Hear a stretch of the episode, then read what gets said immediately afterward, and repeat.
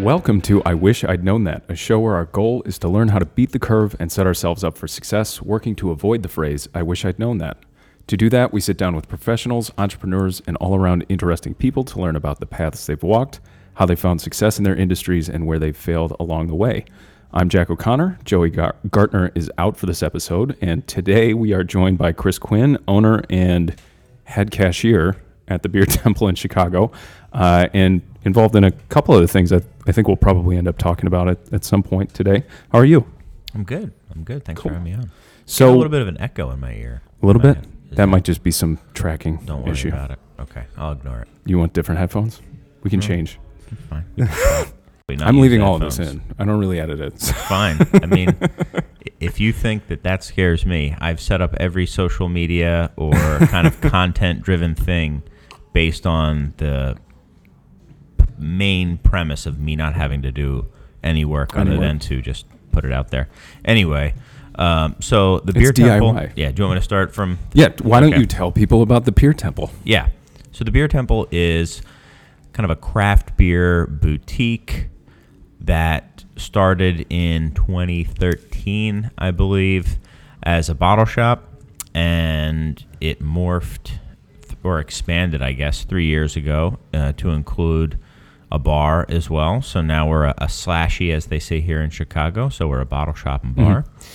And our anniversary was on the January 7th, which came and Oh, went cool. without me even like remembering.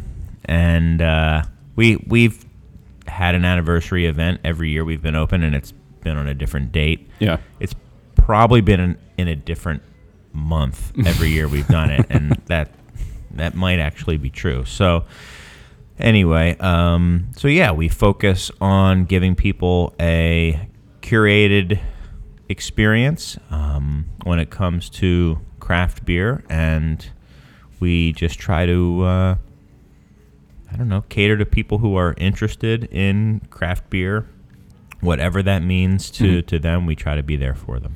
So you said started in 2013. That's when you opened. Uh, yeah, yeah, that's true. We opened in 2013, but we probably Okay. started two or three years before that. Okay. So Yeah. what was that process like in terms of you know, actually even backing up? When did you decide that you wanted to open a retail shop? Because I, I don't think that's what you were doing before No, opening the shop. no, I was in a completely different area. I was in. Uh, well, I had moved around, but at that moment, I had moved around within a, uh, a startup company. But at that the time I left, I was doing project management for software development. So Okay. very very different. But I decided I wanted to do something different.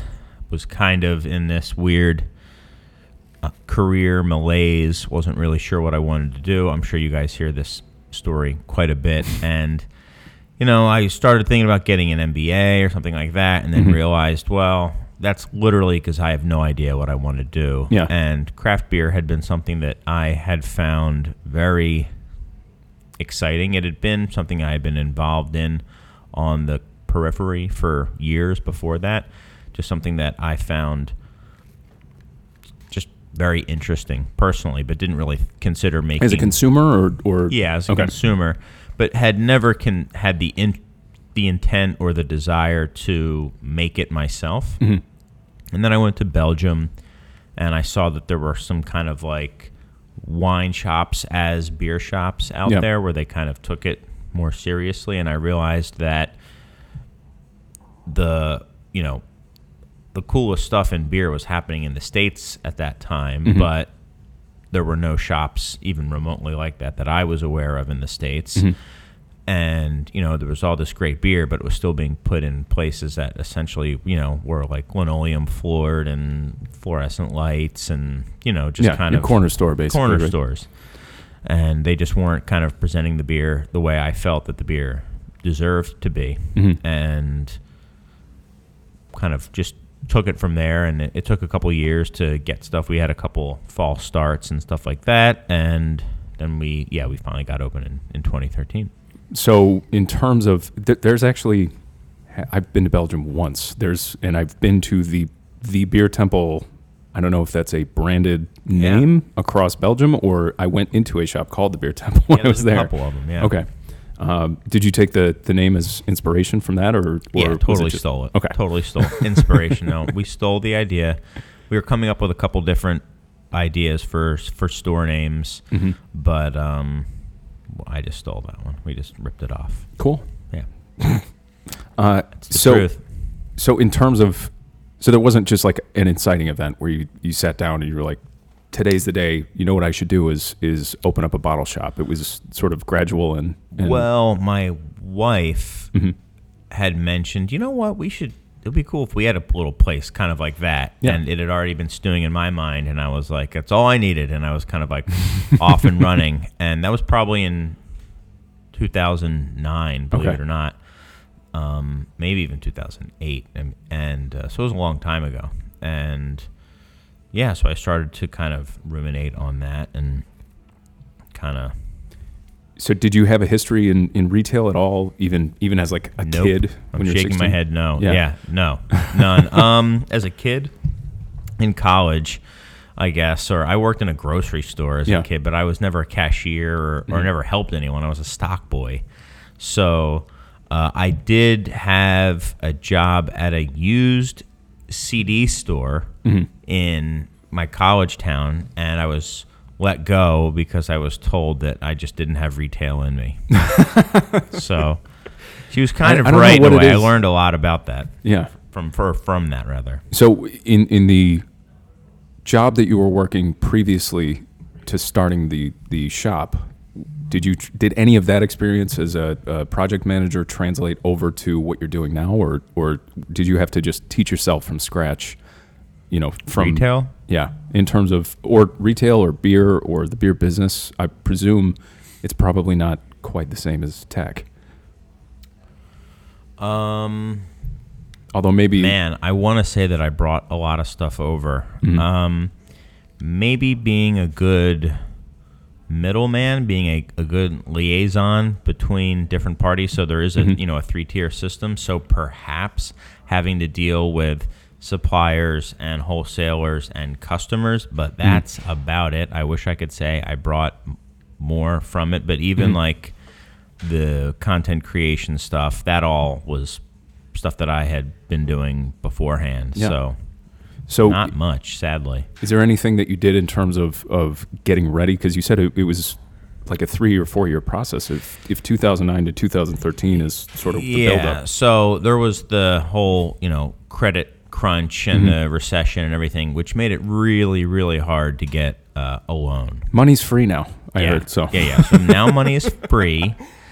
So yeah, so I went to, you know, some SBA open houses where people Mm-hmm. were telling you how to get money and they essentially they, well they gave you a an advisor and stuff like that and my advisor basically just said you're not you you're not going to get a loan. So Okay. just like kind of you're going to have to find other ways to bootstrap it. And I essentially called, not essentially, I, I literally called probably 40 or 50 banks and got like to the last level on a couple ones. And then I found a branch of uh, a big bank in Minneapolis. Oh, really? You know, we're based in Chicago. Uh, and they and the the guy seemed the the banker seemed interested in it and the underwriter had written a loan for a wine shop that had expanded to add craft beer because they thought it was going to be a thing. Oh, really? And it was in Minneapolis. Okay. And he was like, "Yeah." So it was just like totally totally lucky. Yeah. Um, and I went back and I told my SBA advisor, and he didn't believe me uh, because nobody was getting loans. And then he uh, asked for all the information about who I'd contacted and who was giving loans and stuff like that. But Yeah. the reality of it was, it was just total like persistence, buckshot. Just like Mm-hmm. ask. 50 bankers and maybe one of them will will say yes Yeah. so Did I, I presume did you write a business plan and? Oh yeah, yeah. I had I spent a lot of time on the business plan. Since then, I've had a lot of people ask me to look at their business plans, and Mm-hmm. um, in hindsight, ours was actually really good compared to a lot Oh, really? the ones I've seen. Yeah, so I took that pretty darn seriously. Um, Had you written one before that? No. So how did you figure out that process? Did you just go online, do a bunch of research? Was your SBA advisor helping you with that? So I I think I bought one of those like how to start a business for Yeah. dummies or something like that, and it had a whole thing on business plans in every section, and and I just did it like to the T Mm-hmm. as a textbook said you should do it. But I added I I, I knew enough to add to kind of promote it Yeah. a little bit and kind of talk up what I wanted to do and, and trying to channel some of the excitement Mm-hmm. into it. So I did that while keeping it very kind of also by the books and Yeah. very formal. And um, yeah, I mean, maybe that had something to do with it as well. But it was, yeah, it was a pretty good business plan. And I had a, a ton of, uh, oh, you know what? I had gotten pretty darn good at Excel and spreadsheets and Oh, stuff yeah? like that over my time. So I was, I was a wizard at that stuff uh, back, back in the day. So Mm-hmm. I had all sorts of charts and stuff like that because I figured, you know, bankers like numbers and, and stuff like that. So I Things that look like numbers. hockey sticks in terms of growth, always Exa- good. exactly, exactly. And I had a little graphic of it like breaking through and Yeah. into the into the paragraph, and the numbers all getting scattered. And Cool. So you talked about an SBA advisor. Um, I'm not actually familiar with who those folks are because Yeah, when I when. I think of SBA, I think of you know you go to a bank and they have their SBA division of, of loan officers. Right. Um, who who is that person? How'd you find this service? it was a service through the city of Chicago. oh, really? Yeah, and Excellent. I went to a yeah. I just signed up, and they gave it uh, like a little just general discussion about it, and then they, if you were you know kind of followed up with them, they would assign you a kind of small business. Um, like it, it was, it was kind of like in, in high school. Your uh, what do they what do they call those people? Oh, like your guidance counselor? Yeah. It was a guidance counselor. Is really is kind of what it was. They were about as helpful as my guidance counselor was, Yeah. which is a little. Um, but um, yeah, I think a lot of times starting out, you think I, I, I have found that you think things are going to be a lot more complicated and that the barrier to entry is a lot higher than it actually is. Um, and that was just another one where if you've got your ducks in a row and your head on straight, you can just kind of muscle your way through it, which is what I did. Cool. Did you get certified as a cicerone in particular so that you could? Yeah, you must have heard that somewhere. I- There's yeah, no way probably would from you. That. yeah. Um, Well, Yeah. We should probably take a spe- step back because I don't know if if the audience is going to know what a cicerone is. Um, okay. Can you talk Me? about that a little bit? Yeah. so it's kind of like a sommelier for beer. I think Okay. is the most concise way to put it. I don't know if they would say that, Probably, but yeah. it's essentially like it's a certification is all it is, and it's a Mm-hmm. certification. It shows that you've passed a test, and the test is in various areas of beer service and knowledge. Mm-hmm. So it's uh, accreditation to show that you you know your stuff Mm-hmm. about beer. And you did that specifically so that you could. Yes. try and I find got financing? I passed it. I either passed it or took it in April 2010. Mm-hmm. And um, it was a very kind of small thing at the time. Mm-hmm. It's gotten pretty darn big, Cicerone. They're it's global now. Yeah. They're, they're giving those exams um, all over the world now. But at the time, it was very much a Chicago thing. And I think the founder of the company gave me a ride home or back to where I was going in his car after the test. Oh, really? Yeah, Ray Daniels gave me a a, a ride back uh, to it was a conference because there were people in the the craft beer brewers conference was in in Chicago Oh, that year, okay. and uh, so he had a, a Cicerone exam scheduled because he figured people would be in Yeah. from out of town and you know pretty smart. Mm-hmm. But anyway, yeah. So I, I took it in 2010, and I I took the test because I realized that I had absolutely no history in beer, and why would a banker ever Mm-hmm. give me any money?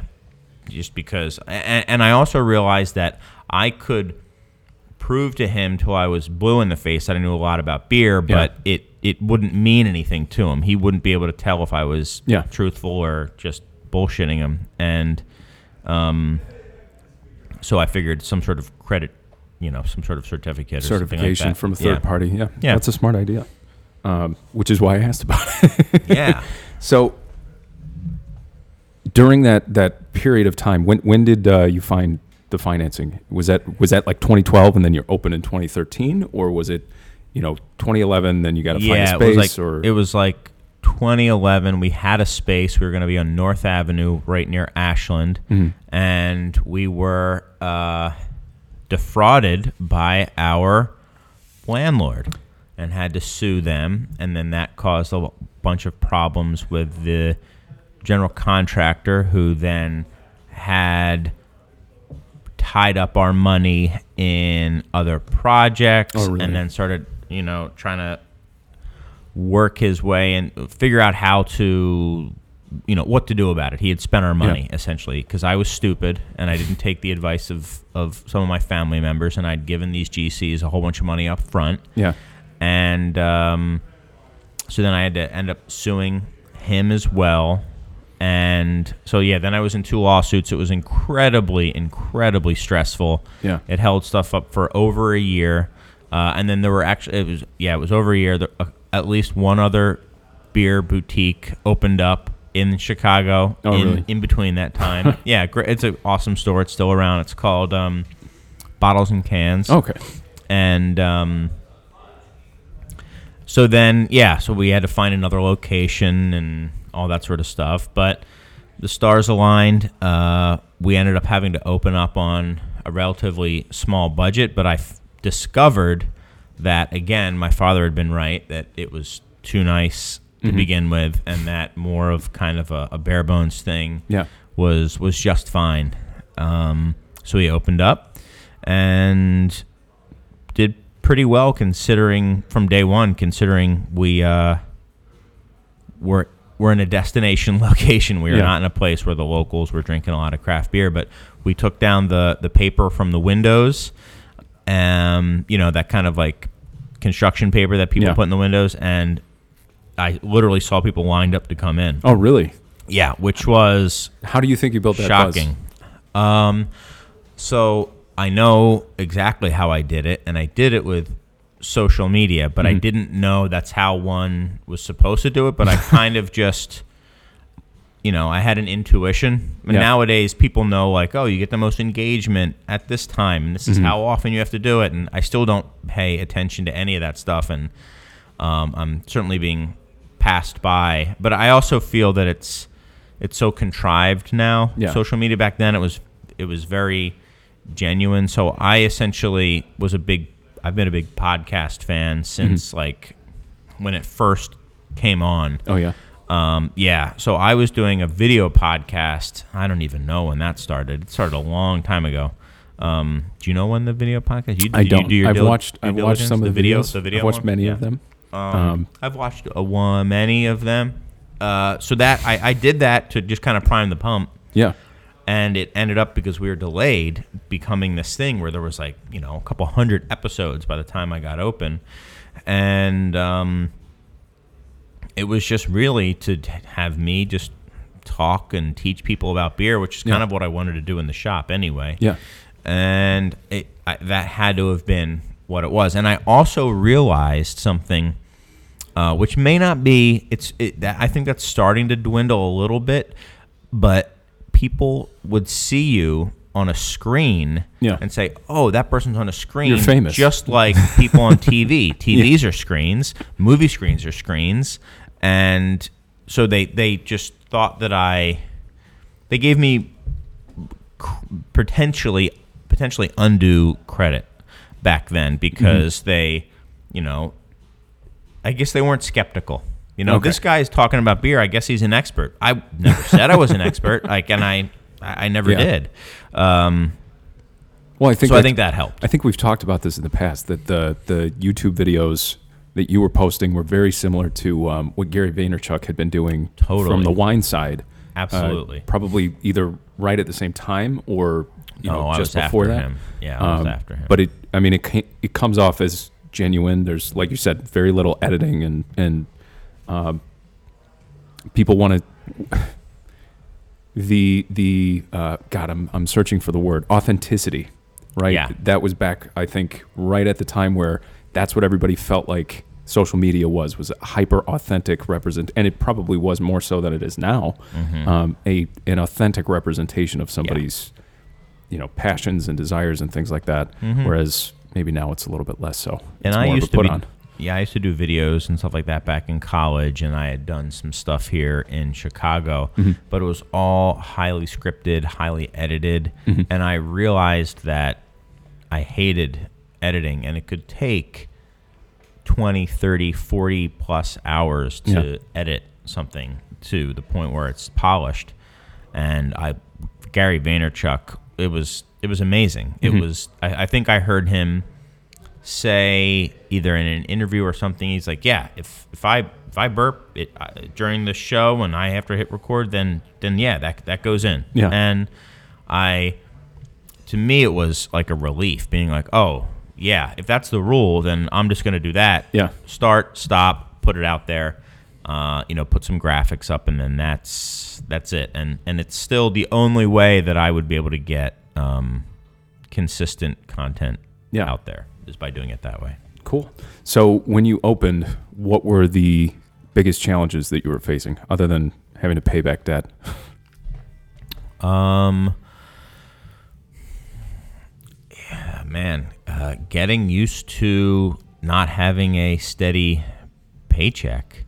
Yeah. You know, not having that security of working for uh, a, a big company because we were a startup, but we were quickly acquired by larger companies. So we know we the, the previous job, not the beer temple. Yeah. Okay. Sorry, sorry. So when, when I was getting you big used beer to in disguise? Is that what you're telling me? Exactly. Yeah. um, and no, so I had to get used Mm-hmm. to that. Um, and it was, and then m- my wife, um, quickly w- w- became, I think, pregnant as the store was opening. Oh, really? So it was like a time of, yeah, crazy transition. The store was brand new and, um, yeah, so we opened in January. we opened, I think, January seventh. Yeah. Great time to open a retail spot, let me tell you. Uh, and You had a line. My my daughter. Did you have lines longer than the, the dispensaries this year, though? Oh, way longer, way way longer. Um, yeah. So it was. Um, yeah, my daughter was born in May, Okay. so I don't think I had really. I might have had one part-time employee by that Oh, wow. time. Um, so yeah, like the day after my daughter was born, I went into the shop and had Yeah. to work and, and stuff like that. So that was uh, that was hard to get used to. No Mm-hmm. paid time off, no anything like that. It's Yeah. just like something's happening at the shop, you, you have to be there. So Yeah. I don't And know it was it- literally on the on day one. It was just you. At the literally at the me and it was going to be my wife but she had you know she had a full-time Yeah. Mm-hmm. job so she was going to help out sometime and then she became pregnant and then like that just stopped Yeah. um, you know uh, totally justifiably and it was Yeah. an agreed thing that between us um, so yeah it was it was just me Okay. like literally from open till close every single day And had you? We were so open every day. How many employees do you have now? now we have one i don't know eight or nine Okay. And had you hired anybody into jobs before that in terms of you know screening, recruiting, Yes. et cetera? I've done a lot of hiring and firing, a Okay. ton. Okay. Yeah. So that at least probably Yes. translated pretty well. Yeah, Um, yeah, yeah. I guess yeah, I did also do that. Okay. Um, I learned, I think, how to hire good people. Knock on wood. Yeah, um, that's actually something that. Uh, so, what's been your experience in terms of hiring new folks to come in? Because, like you've said, your your shop is really geared toward a specific type of consumer, Mm-hmm. or or helping people who don't fit that sort of beer geek model, right? Right. Helping them navigate your shop because there's all kinds of options available. It's it's not a huge store, but it's clearly it can be overwhelming if you don't Mm-hmm. know anything coming in. So what's what's your approach, I guess, when you're hiring somebody new in terms of identifying the qualities that you're looking for in somebody? Man, I feel like I'm gonna say things that are so cliche, but I, I feel that they're they're true, and it's you know they have to care about what they're doing. They have to want to be here. Um, and I think for me and for this industry, it's a lot easier to find those people Yeah. and a lot more apparent um, because they wouldn't be trying to get the job in the first place if they didn't care about it. This is not the job you go for Yeah. just as like uh, uh, I'll just you know kind of waste some time or something like that. Mm-hmm. Um, you know there are other more lucrative fields to go into. So Mm-hmm. For me that that's always been easy to at least find a couple people who who want to do that sort of thing. And they want to be here they want to learn they want to be part of what's going on. They find craft beer exciting as well. Mm-hmm. And just then trying to find out if if you think it's going to be a fit. And then once Yeah. it's a fit you can you know teach them the specifics of how you want to present beer in in your shop and make it known that there's many ways to do it but this is how this sh- store is going to do it. In fact if i opened up a different store maybe i'd do it a different way at that store. It's not the one way i i like it but this is kind of the the vibe of this store. Cool. Um, looking here at some of the stuff that uh, you know dead air they say it's really I do A good thing. tiny amount of editing, but now I Oh. won't. uh, bu- bu- bu- bu- bu- bu- bu- yes you So- will there's no way you're not gonna i know you you're yeah, gonna keep I'm, that in I'm Maybe too, you're not uh, gonna keep that in too anal retentive not to. yeah Uh, now I have to leave it in though. we'll Um, see Is is there anything in terms of just general lessons that you've learned as an owner of a, a startup business Mhm. that's expanded and and Mhm. you're now in your second location, right? Mhm. Um, is there anything that you've and and I actually I do want to talk about that transition from the bottle shop to then opening bottle uh, slashy, um, Yeah. and and how that worked out and how you arrived at that decision. But uh, Mhm. is there anything that you think just at a from from a broad level that you didn't know in 2010 that you know today that you wish you would have been able to tell yourself in 2010? Yeah, you asked me that. You put that in a, a letter in a in a little form letter Mhm. before the show, and that was really difficult for me. I think I answered I wouldn't li- have listened to myself. Yeah. and that that's the honest truth. I wouldn't have listened to myself. I don't think most people would. Yeah, but um, Not to you. I'm saying to their to their older selves, right? Right. The way in which craft beer has grown, I did not see coming. I'm sure more astute followers of general business would have seen it coming a mile away. Um, They work for private equity funds. Right, exactly. they don't work for Constellation, that's for sure. Uh, and you know, big big business, I think, definitely saw the threat Yeah. and kind of The threat, neutralized big business, it. meaning the threat of small breweries. Yeah. Okay. Yeah, the threat to them. And there was panic for Mm-hmm. a couple years there. The distributors were scared, the big breweries were scared. Mm-hmm. And I felt overall that was really good for craft beer that these guys were scared because, you know, they were catering to you if you were a small brewery then. Um, and then, you know, with the what, what what really happened was Budweiser up until that point had tried to start their own craft brands, but by just acquiring an existing craft brand with its own, um, you know, already established following and, Yeah. and brand identity, um, you know, it was it was just it was just so easy to do. And you know, if you look around, uh, that's just kind of the way I guess maybe it's always been done. But um, it was the first time for craft beer because it hadn't really happened that way. You know, there hadn't really been a craft beer, Yeah. um, so to speak. Not not that was worth trying to get into anyway. If you were a big beer, um, I did not see it coming that way and so so quickly. yeah. Um, but you know, it's in in my opinion, uh, yeah, I would have liked to have known that that stuff was going to go down. How do you think that's that affected your business in terms of, of you know the big companies make you know big beer acquiring these small operations and then pushing those out as unique, separate. Um, you know, the, the way that I see it as a consumer, unique, separate brands that people don't even identify as like Goose Island as being owned by Budweiser. To me, it's a couple part. I mean, we're getting really, really inside baseball here, but I think there's two parts to it, and this is my opinion. I you know your previous guest, Doug Valicki, would probably shake his fist at the speaker as he hears me say this, but to me, I think you know the the big you know the growth of it just naturally. Um, you know, pushed craft beer into bigger boutique, bigger outlets. You know, which is great. I think it's necessary for craft beer to go into Targets and supermarkets and, and stuff like that.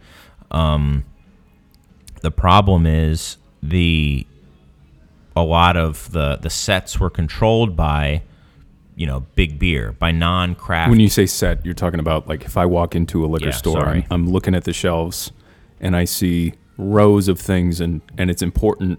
The same same thing happens in grocery. Actually, the best example I remember learning in college was barbecue sauce.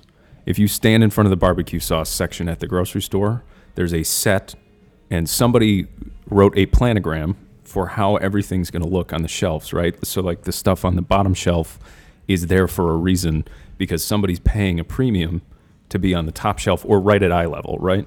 So that it, it, is that right? Am I? Yes. I'm not in retail. no So i mean I the big think one the I ones who of. really really do it more but but barbecue is a good one but like Yeah. soft drinks Yeah. soft drinks is a huge one and chips and stuff like that Mm-hmm. so much so that if you're in a supermarket generally speaking they don't even like if you're like i said i was a stock boy i didn't stock the chips Yeah. those guys came in and did it They did it themselves themselves. because they did the set and it was a certain way and Mm-hmm. certain things were in certain placements and pay to play you know was is allowed in, Yeah. in non-alcoholic things I believe it's just called a premium when you Yeah. do it that way. um, but anyway, you know, at Target, they they do their sets on an annual basis and at a regional basis as well. So you know, a big company can come in and and say, hey, craft. You know, the the guy from Walgreens that says, you know, people are asking about craft beer, and they say, perfect, we love craft beer. We've got all these craft brands. Yeah. IPAs are huge. Seasonals are the biggest growing style there is. Like people used to say crazy stuff like that. Um, so yeah, so so I think that kind of made it much harder for some of these regional breweries to continue to to grow. Yeah. At the same time, there was an explode. There is an explosion in the number of craft breweries. Um, there's like eight thousand of them now. It's Yeah. insane Quite a few. and you know there's just so much competition and the regional guys are being pushed so hard down by the big big boys and then they're just getting chewed up and shredded by tiny little nibbles uh, by the little guys. And you know that does definitely affects us uh, in a in a, a pretty significant way. Um, and I did not see that I didn't see that coming at all. Really. yeah. Um, Not the way it, it yeah, yeah, yeah. I mean, I didn't see it coming. Interesting. Um, I, I do want to Did you circle see it back. coming, Jack? No, I didn't. Oh, okay. I mean, industry I mean, you're in the- consolidation You're in the, industry. Uh, a little bit.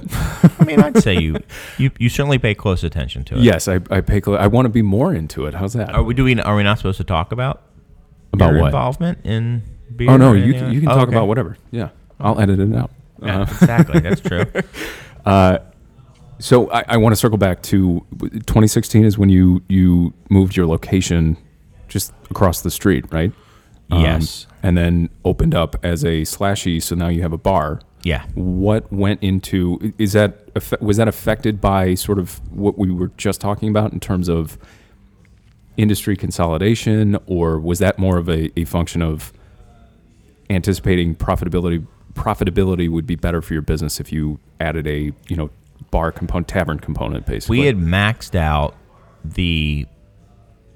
We had come close to maxing out the revenue that we were capable of generating at that shop. okay, and then we could have done one of two things open a second shop or create make it a bigger shop and add a tap room okay, um, the building next to our current location became available. Mm-hmm. Um, so that is kind of what we were, you know, what we chose to do. Mm-hmm. Um, so that's kind of why, how it happened. Also, the idea of having one location, you know, Yeah. was just personally appealed to me Mhm. rather than kind of splitting my time.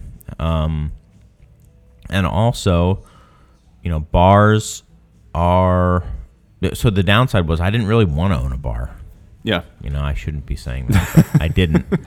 And but As they we sit were in your bar. right, but they they are more profitable. You know, the the margins are better. Okay. You know, and margins in retail are hard, and and retail's you know, retail's not doing so great. No, it's not. Yeah. As a, as a as an attorney who works in the distress space, Yeah. I I'm keenly aware of retail apocalypse. Yeah. Um. So, yeah. So that's that's going on, and I I was a little bit clued into that from my previous business, um, because we dealt with with retailers and stuff like that. Um. So. It I I just decided to kind of expand in this in this direction, um, and I don't regret it at all. The, opening up a tap room, I'm, I'm going to say, and opening up a slashie and kind of moving things over. Um, I mean, but are, are there, you know, uh, the name of this show is I Wish I Had Known That. Are there things I wish I had done differently? Absolutely. What kinds of things do you think you wish you'd done differently? This place, I mean, so now it's going to sound like I have this, like, I don't know. I, I, I feel like Hindsight's I'm not painting, 2020. I'm not painting my, my business in the best light, but this space is, is generally too big. It doesn't need to be as big as it is. Mm-hmm. Um, so I either needed to put in a kitchen from day one, or I'm gonna have to put in a kitchen now. Oh, really? Which is what I'm. Well, have to. I'm fortunate enough that I don't have to, yeah. but if I'm going to, you know, utilize the space more effectively, Mm-hmm. I either need to make the retail side bigger or make the make use of the tap room. Um, and what happened was, you know, five six years ago, this place, you know, there, there was not as much competition, but Yeah. now there's tap rooms all over the place. Tap room, the laws have also changed Yeah. quite a bit as well, and there's just a lot more competition. So, you know, I probably would have said, okay, do you want to have a restaurant? Well, Chris, do you want to have a bar? No. Do you want to have a restaurant? Hell no. Okay. well, then, uh, if you're gonna have a bar anyway, have a smaller space with Yeah. a smaller footprint and stuff like that. Uh, and then I wouldn't have had to worry about you know changing things. I could have just gone on and, and just duplicated it and put another you know retail space in something like that somewhere else, another location. Um, as it is, it's just a big space that I'm still just like you know tinkering with. Uh, Yeah. this place I'm just constantly tinkering with, which I like. I like to kind of always do that sort of stuff. Well, you've been I feel like I'm rambling, but Was it the summer of 2016? yeah, I, I think I came in in August, yeah, you were, in and, and it was like the first couple of weeks. I, I happened to be like up in the neighborhood because I was doing a race that weekend. Uh, Oh, is that what it was? yeah. Uh, well, I made a point of, of stopping in here and having a beer, even though I should probably not have. But uh, you've, o- I mean, you've only been in this space for three and a half years, then, probably. Um. Yeah. So let me think. Uh. Yeah, that's about right. hmm Three. I think it's like three years. Yeah, sounds about right. So it's it's interesting to hear you say that that you'd be in a smaller space because I think a lot of people would assume why not have more space at the very least because we want to be able to expand, right? Right. Um, as opposed to keep it smaller, you know, and and I guess more manageable, I suppose. But at the same time, I at least my perception of of your business is that it is a destination at this point. It is Sure. a place is. where people, you know, I'm sure that you draw plenty of of you know regulars in terms of people who are living in the neighborhood or you know a short drive or walk away. Um, but you get a lot of out of town folks. You do a lot of special events. Um, is that something that, that you had any experience with with special events or, or event planning or anything like that before opening the uh, No, the shop? absolutely none, zero. Um, and it's something that is what you are doing as a as a bar owner. And a, a friend of mine who owns a bar, you know, told me as much. Like you're you're you're, just putting on a party every day. That's Oh, really? essentially how I how he saw it. I don't see it quite that same way, but it is like, yeah, you're you're just doing events all the time. Um, if you don't want to do it and just have a bar, it's you're going to be, you know, they call them what they call them old do- old man bars or Yeah. dive bars, something like that. You know, that's what you're going to be. Mm-hmm. But good luck being a you know highly curated craft beer bar Yeah. otherwise. I mean, there are places that get away with doing that, and they're called, you know, the Map Room, and they've been around for 20 something years. Um, so it just takes time. And that is the other thing I also wanted to do was I didn't want to have false character. I wanted it to be authentic, and I knew it was going to take not just one, two, three years. It was going to take 10 years Yeah. to kind of just slowly grow into the space. And even in the past three years, I mean, this place has changed dramatically. Yeah, I feel like every time I come in here, it's it's a little bit different. I Which mean, is there's exactly a, how there's I a bison on the wall now. So Yeah, his name's Dusty. We're commemorating him with an event tonight. Um, so in terms of, of event planning, though, it that seems at least a little bit compatible with what it is you wanted to be doing when you were making the videos, right? Where you're educating people, and and is that really where sort of the event started, or did you? did- Yeah, were you I always throwing wanted to do parties? classes. I always wanted to, but the, the the yeah, I did. I always wanted to do that sort of stuff. I do like engaging with people. I Mm-hmm. do like having things that I find kind of intellectually stimulating Mm-hmm. going along with something that you know I don't know like food and and culinary stuff and wine had always been an interest of mine and I just wanted to kind of essentially geek out with people and Yeah. talk to them about it and I love doing that in the shop. It was one of the things I really enjoyed doing was just talking to people about that sort of stuff. So um sorry I saw somebody just come in the door that I'm you know the One of the things I, I really have liked asking people is what they think is a waste of their professional time or other people's professional time. The things that you see people doing that really don't make any sense in the in the grand scheme of things, right? What what are people wasting time on? A lot of times you'll hear people say like we spend too much time in meetings because there's no agenda and nobody and everybody feels like they have to contribute. Right. And we don't actually get anything Totally. done. I Um, totally agree with that. Yeah. Is there anything that you specifically think of when when you think of like this is a waste of my time? I could be spending this time doing something I actually enjoy or is productive.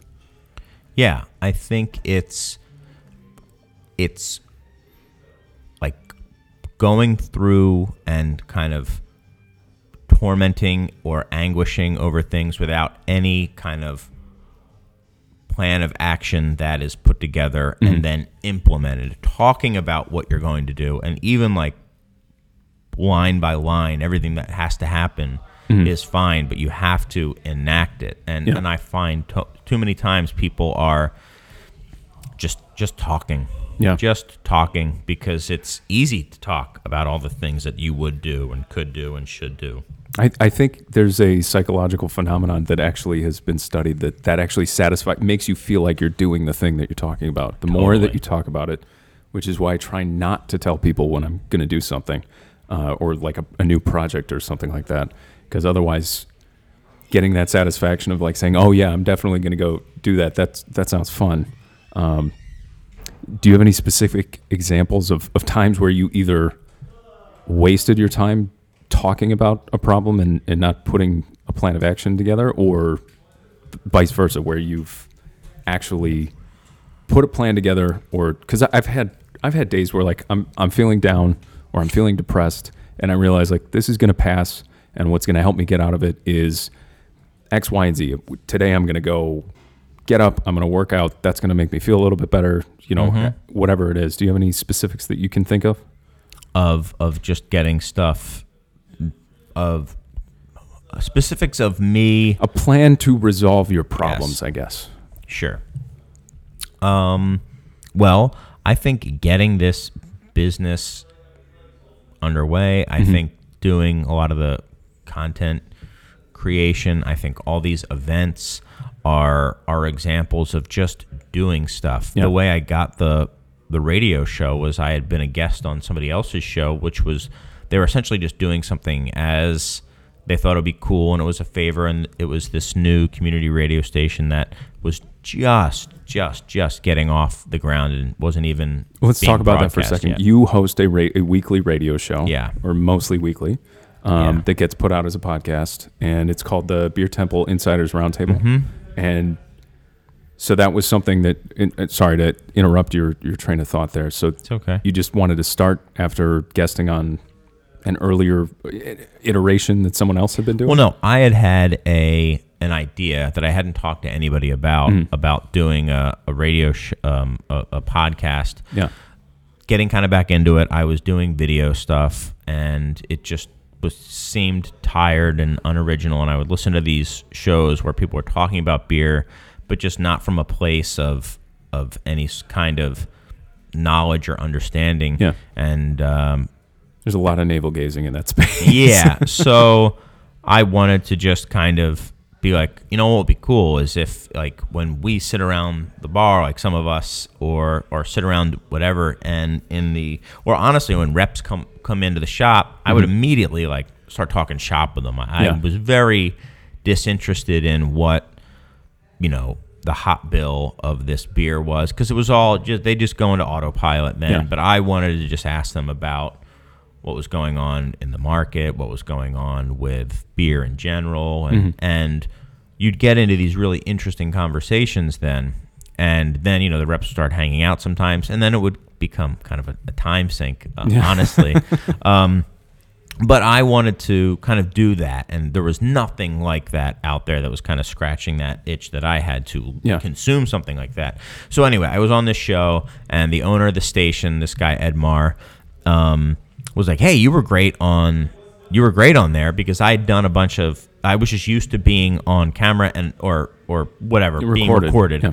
and I was, you know, I, I was more at home and comfortable than anybody else there, including the host. Really? And Ed came up and was like, "Hey, if you ever want to do a show like this again, that'd be great." And I was just ready to go. I was like, "Actually, I'll do one every Thursday." And he, you know. Had, hears people say that sort of thing to him all the time, Mm-hmm. and he was like, "Oh yeah, sure." And then, like for three years, I've been doing it mostly every week now. Yeah. But for the first year, I was doing it like every, Every- yeah. darn week.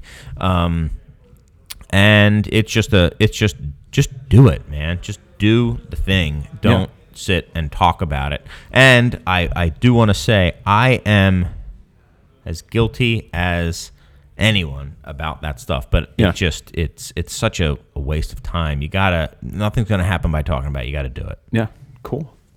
Um, I want to make sure I cover. Do, do, do, do, do, do. Craft distro. I want to talk about that for a second. Are Okay. you? Are you? What is it? How are you involved? Is it still So going this is on? another idea Because it's like it, it fascinates me how many ways that you you push yourself in in directions. oh man yeah it's uh, tough. It's admirable. So this was another need. It's for uh, it's a way for small, self-distributed breweries and independent dis- uh, uh, distributors to kind of be able to take orders and set up their allocations and kind of get their ducks in a row and just be somewhat, you know, just on the level of of what their competition is like. I mean, people are still sending out text messages as their weekly sales calls, Really? and oh yeah, and it's it's it's horrible.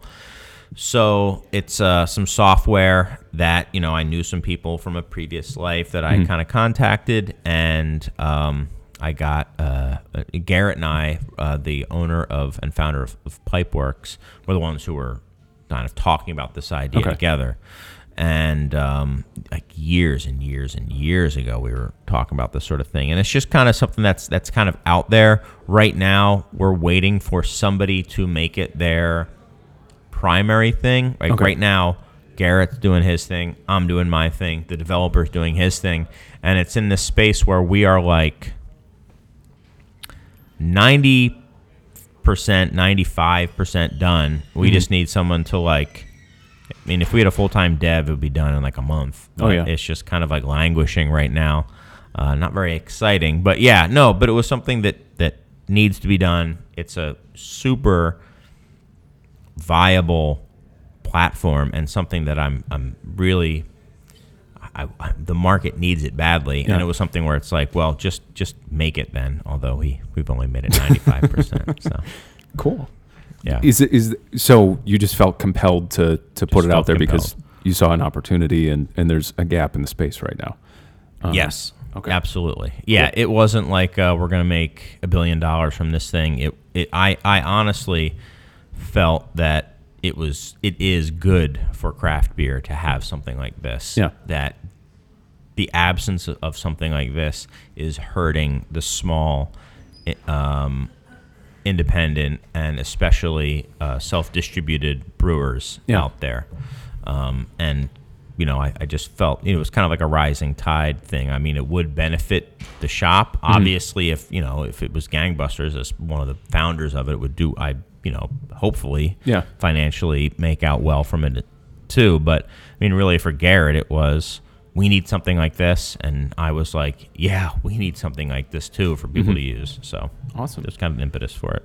So I think we're we're probably close to, to wrapping up, but um, what is Sure. it that I mean? Clearly, you've made beer your business. It it consumes probably an inordinate amount of your time. What is it? Is there anything outside of your career that you get excited about, or or anything that uh, that you really have a passion for outside of this? Um, I love, uh, well, s- creative writing and kind of com- comedic creative writing. I have such a tiny little outlet for it now. The only one that I would say that recently I've been able to to kind of to use the term again, scratch that itch would be we put on a the, the craft Illinois Craft Beer Awards. Did you go to that? I took pictures at it. Yeah, Oh, I got right, I got voluntold that I was going to help with. That's right, voluntold. Ed- Ed me. yeah, he's amazing. He's very good at that. Voluntelling, yeah. and uh, so so like stuff like that, uh, I Yeah. love. Uh, sadly, like Can you talk about what those award, those quote unquote awards were? I mean, I was there. yeah, it was, it was, cool. like really just more of like a a, a installation, like a, a, a an art installation or something like that. Not art, but like performance installation where it was at the time people taking themselves so seriously. Yeah. Craft beer taking itself so seriously and also that the only time people in industry ever got together was when they were like pouring next to each other aka working mm-hmm. at an event. Mm-hmm. And we wanted to have something where they were there and essentially just being roasted. Yeah. so we just put on a giant roast for the Chicago craft beer community, uh, culminating in the Illinois Craft Brewery of the Year, which we, of course, gave to Three Floyds, which is not located in Chicago. No, in Illinois. It's the Illinois, Illinois. Craft yeah, Yeah. Brewery of the Year, and we gave it to an Indiana brewery. Cool. Um, I think that probably wraps it up. Unless there's anything that you think that, that we didn't talk about that you wanted to make sure that we did. Mm, that's about it, man. Uh, thanks for having me on. I Thank you. Is there anything you should probably? Do you want to give the address of the beer temple? Do you want to plug anything? Sure. We're at 3173 North Elston Avenue here in Chicago, Illinois. And yeah, we're open every day. It's a shop and a bar. And we certainly care about what we do. And we love talking about beer, teaching people about beer, and having people of all kind of knowledge levels come in. So if it's you don't know anything about it, but want someone who's not going to be pretentious, uh, we're the place for you. And if you're looking for that, you know, you know, limited release Belgian, you know, second label, we're kind of the place for that sort of stuff too. If you want the super limited pastry stout, we may have Sometimes. that, but maybe not. Cool. Well, thanks again for for coming on, and thank you to our audience for listening.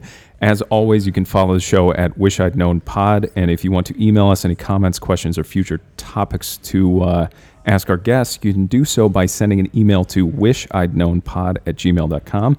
And if you enjoyed the show, please rate and review it on iTunes or share it with your friends by word of mouth or online. And we will talk to you soon.